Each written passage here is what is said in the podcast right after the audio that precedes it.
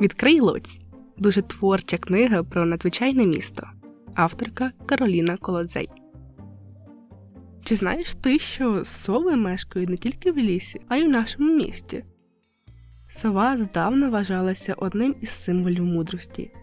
Її велична постать, що нерухомо спостерігає за всім навколо, величезні очі, розмір яких додатково підкреслює специфічне оперення, що створює щось на зразок окулярів, роблять її подібною до мудреців.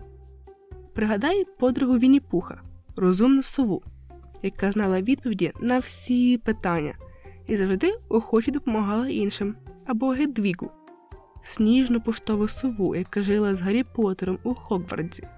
У Лоці сов можна зустріти не тільки в зоопарку, хоча ж там і багато і обов'язково варто відвідати.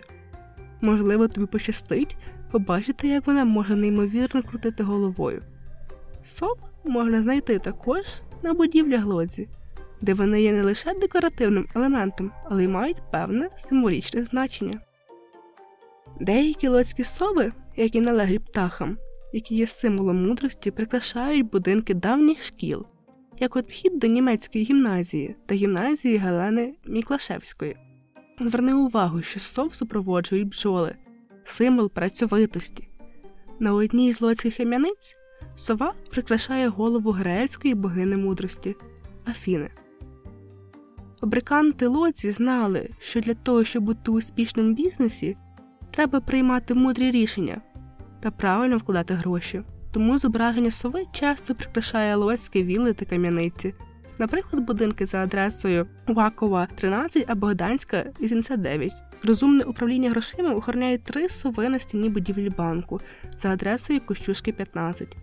Зверни увагу, що вони сидять на розгорнутій книзі. Сови, як птахи, що ведуть переважно нічний спосіб життя, здавна асоціювалися у людей зі смертю. У деяких культурах навіть вважалося, що вони її провіщають. Тому поява сови біля будинку трактувалася як погана прикмета.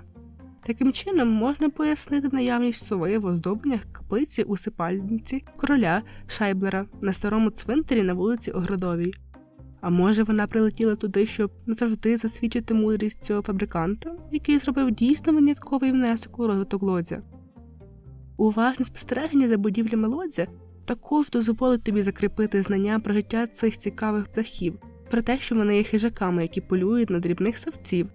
Тобі нагадає прекрасна сова з будинку за адресою революції 1905 року 24.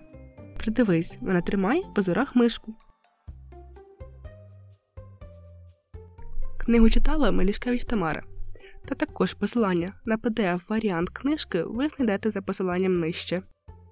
Книжці ви зможете знайти чудові роздруківки та ігри для дітей, які допоможуть їм дізнатись місто краще.